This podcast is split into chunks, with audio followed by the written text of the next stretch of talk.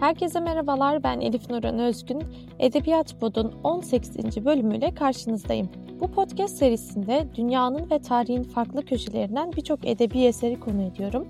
Bu eserlerin benzer yönlerini ortaya çıkarırken bir yandan da edebiyat teorisi ve edebiyat eleştirisi hakkında bir konuşma alanı oluşturmaya çalışıyorum. 4-5 haftalık bir aranın ardından yine bomba gibi karşınızdayım. Bu podcast serisinde birinci sezon, ikinci sezon gibi bir şey planlamadık ama siz yine de bu 18. bölümden itibaren gelen bölümleri ikinci sezon gibi düşünebilirsiniz. Görüşmediğimiz dönemde ben sizi şaşırtacak bir şey yapmadım. Okudum, okudum ve okumaya devam ettim. Haliyle bahsetmek istediğim birçok konu birikti. Bugün de mikrofon başına oturup acaba hangi konuyu açsam diye düşünürken tada aklıma mektup romanlar geldi. Yani bu bölümde sizlerle epistolary novel'ları yani mektup romanları konuşacağız. Bu edebi türün ortaya çıkışını ve tarihi sürecini inceleyeceğiz biraz. Ve tabii ki size çok özel, çok güzel kitap tavsiyelerim olacak. O zaman başlayalım. Mektup romanlar adı üstünde mektuplardan oluşan romanlar. Tabii ki sadece mektup olmak zorunda değil. Bu türdeki kitaplar e, günlüklerden yararlanabilir. Gazete küpürleri bulundurabilir. O döneme ait bazı belgeleri görebilirsiniz yine mektup romanların içinde. Yani genel anlamda belgelerle yazılan romanlara biz epistolary novel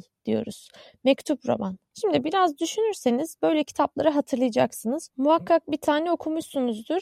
Çünkü dünya klasikleri arasında bile mektup roman tarzında yazan birçok kitap var. Mesela Genç Werther'in Acıları veya Jane Austen'ın İknası, Bram Stoker'ın Drakula'sı, Dostoyevski'nin İnsancıkları, daha yakın tarihlere gelirsek Stephen King'in Carrie kitabı yine bu türde yazılmış. Türk edebiyatında Kedi Mektupları var e, Oya Baydar'ın. Aynı şekilde Leyla Erbil'in Mektup Aşkları kitabı var. Evet tüm kitapları şimdi söyleyerek podcast'in ileri dakikalarına hiçbir şey bırakmamış oldum. Ama şimdi zaten bu kitapların içerikleri hakkında çok bilgi vermeden direkt mektuplara geçeceğim. Bir iletişim aracı olarak mektubun tarihi insanlık tarihi ile paralel yürümüş. Yazının bulunmasından bu yana insanlar ve ülkeler birbirleriyle haberleşmek için e, bilgi ve duygularını paylaşmak ya da sorunlarına çözüm aramak için mektup yazmışlar. 17. yüzyılda bir moda olarak ortaya çıkan mektup roman asıl gelişimini 18. yüzyılda yaşamış. Yani zamanla mektup sadece fiziki uzaklıktaki insanları değil, psikolojik ve sosyal mesafeler nedeniyle uzakta olan insanları da birbirine ulaştıran bir araç haline gelmiş. Bu noktada aslında mektup türünün romana çok uygun olduğunu görebiliyoruz. Çünkü bir insanın psikolojisini anlamak için, onu detaylıca tanımak için mektup çok iyi bir kaynak. Kişisel oluşu bakımından yani. Ayrıca mektup formu hikayeye ya da romana artık hani ne anlatıyorsak gerçekten çok ciddi bir realizm katabiliyor. Çünkü biz mektup okurken kurgusal bir karakter okuduğumuzu çok da hissetmiyoruz. Daha çok gerçekten bir insanın elinden çıkmış en mahrem duyguları anlatan bir metin okuduğumuzu hissediyoruz. İçimizde böyle şeyler canlanıyor. Kendimizden bir parça bulma olasılığımız çok yüksek. Yani mektuplar özel oluşları biçiminden aslında e, çok güçlü iletişim araçları. Bu mektupları roman türüne monte ettiğimiz zaman da şöyle bir şey oluyor. Bizim yazarımız anlatıcı konumundan çıkıyor. Artık o romancı susuyor, kahramanları konuşuyor. Burada yazar sanki yönetmen gibi bir role bürünüyor. Yani anlatıcı zaten karakterin kendisi. E, okura göre bu mektupların yazarları da karakterler. O zaman gerçekten kitabı yazan kişi nerede? İşte o yönetmen koltuğunda oturuyor yani. Ve tabii bu noktada şu da var. Karakterlere e, hakikaten kendilerini ifade şansı tanıyoruz. Bu da az buz bir şey değil. Okuru çok etkileyecek bir özellik. Yani bu noktada tabii ki kafamızda şöyle şeyler canlanabilir. E, zaten e, mektup roman olmayan hani normal normal roman nedir gerçi o da ayrı bir soru da mektup roman haricindeki romanlarda da işte karakter anlatıcı oluyor. Zaten hani e, burada bir değişiklik yok gibi. Doğru tabii ki hani teknik olarak bir değişiklik yok birinci kişi ağzından anlatılmış bir e, romanda da yine anlatıcı karakterin kendisi oluyor ve yine kişisel e, hislerini, duygularını artık ne anlatmak istiyorsa anlatıyor. Ama mektup romanda teknik olarak bir değişiklik olmasa da okuyucu deneyimi olarak bir değişiklik olduğunu düşünüyorum. Yani biz biraz romanda olduğumuzu unutuyoruz. Diğer türlü işte yani bir gerçekten roman okuyor gibi oluyoruz. Çünkü normal hayatta gidip de herhangi bir karakterin kendimiz hariç iç sesini duyabiliyor muyuz? Hayır duyamıyoruz. O roman zaman da yazar yazdığı için duyabiliyoruz biz o sesi. Ama mektupta olay farklı. Çünkü gerçek hayatta da gidip birinin mektubunu alsak, açsak, okusak yine aynısını yaşamış olacağız. Yani biraz daha olayı sanki daha da gerçekmiş gibi, e, sanki daha da nasıl desem kurgusallıktan uzakmış gibi algılamamızı sağlıyor. Tabii ben bu şekilde düşünüyorum. Beni böyle etkiliyor. Herkes farklı e, bir tat alabilir. Bir de olayın farklı bir yönü var. Biraz önce söyledim işte bir insanın mektubunu açıp okusak diye. Biz neden başkalarının mektuplarını okumaktan hoşlanıyoruz? Evet, şimdi artık sorumuza geldik en önemli soruya. Gerçi bundan önce sanırım e, başkalarının mektuplarını okumaktan hoşlanıyor muyuz sorusunu sormalıydım. Ama ben onu hemen atladım. Çünkü bence bu sorunun cevabı şeksiz şüphesiz bir evet. Kim hoşlanmaz ki yani? Şimdi kendimizden farklı iki insan birbirlerine bir şeyler yazmışlar. E bir de ortada bırakmışlar. Sıkıysa okuma yani. tamam evet burası şaka oldukça etik mahremiyet her şeye karşı e, bir laf. Tabii ki okumuyoruz bu mektupları. Ortada bir mektup görünce açıp okumuyoruz değil mi? Ama e, şunu da kabul etmek lazım. İnsanın içinden okumak geliyor.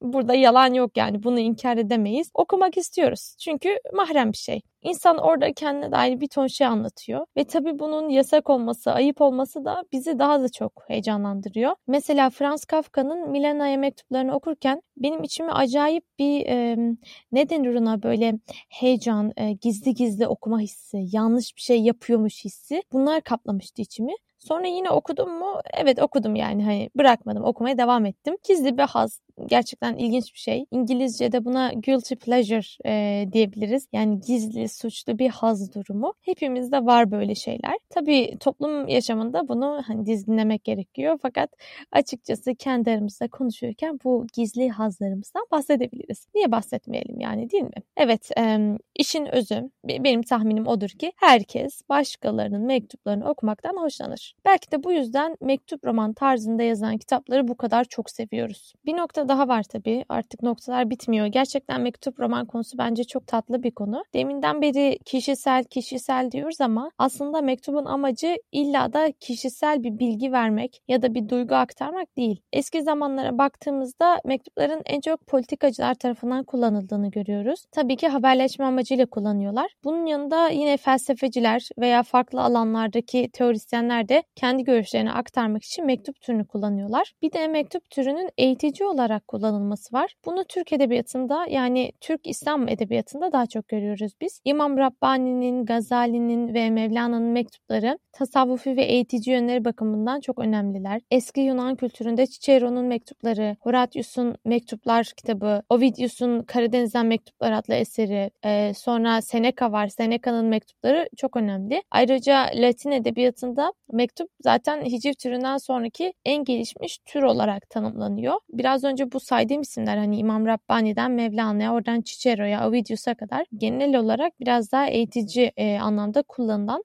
mektuplar. İlk edebi mektup peki ona gelelim artık. İlk edebi mektup olarak Londra Kalesi'nde tutsak olarak bulunan Thomas More'un kızı Margaret'e bir kömür parçasıyla yazdığı mektup gösteriliyor. Bu da bir genel kültür bilgisi olarak kulağımızda kalabilir. Mektup türü asıl e, gelişimini 18. yüzyılda gösteriyor. En başta söylediğim gibi. Bu dönemde özellikle İngiltere'de mektup türü altın devrini yaşıyor. Bu yükselişin nedeni olarak da Latin edebiyatının yeniden canlandırılmaya çalışılması, bireyselliğin öne çıkması ve romantizmin hızla etkin bir hale gelmesi sayılabilir tabii. Ayrıca 18. yüzyıldaki saray yaşamının sosyal hayatı canlandırması da mektup türünü geliştiriyor. Bu dönemde salonlardaki dedikodular, sosyal ve bireysel haberler uzaktaki tanıdıklara, yakınlara mektupla ulaştırılmaya çalışılıyor. Tabii Amerikan, Fransız ve Alman edebiyatlarında da aynı dönemler mektup türünün gelişmesi açısından önemli. Çünkü e, farklı ülkeler olsa da özellikle hani Avrupa özelinde konuşursak Amerika tabii daha farklı ama e, benzer dönemler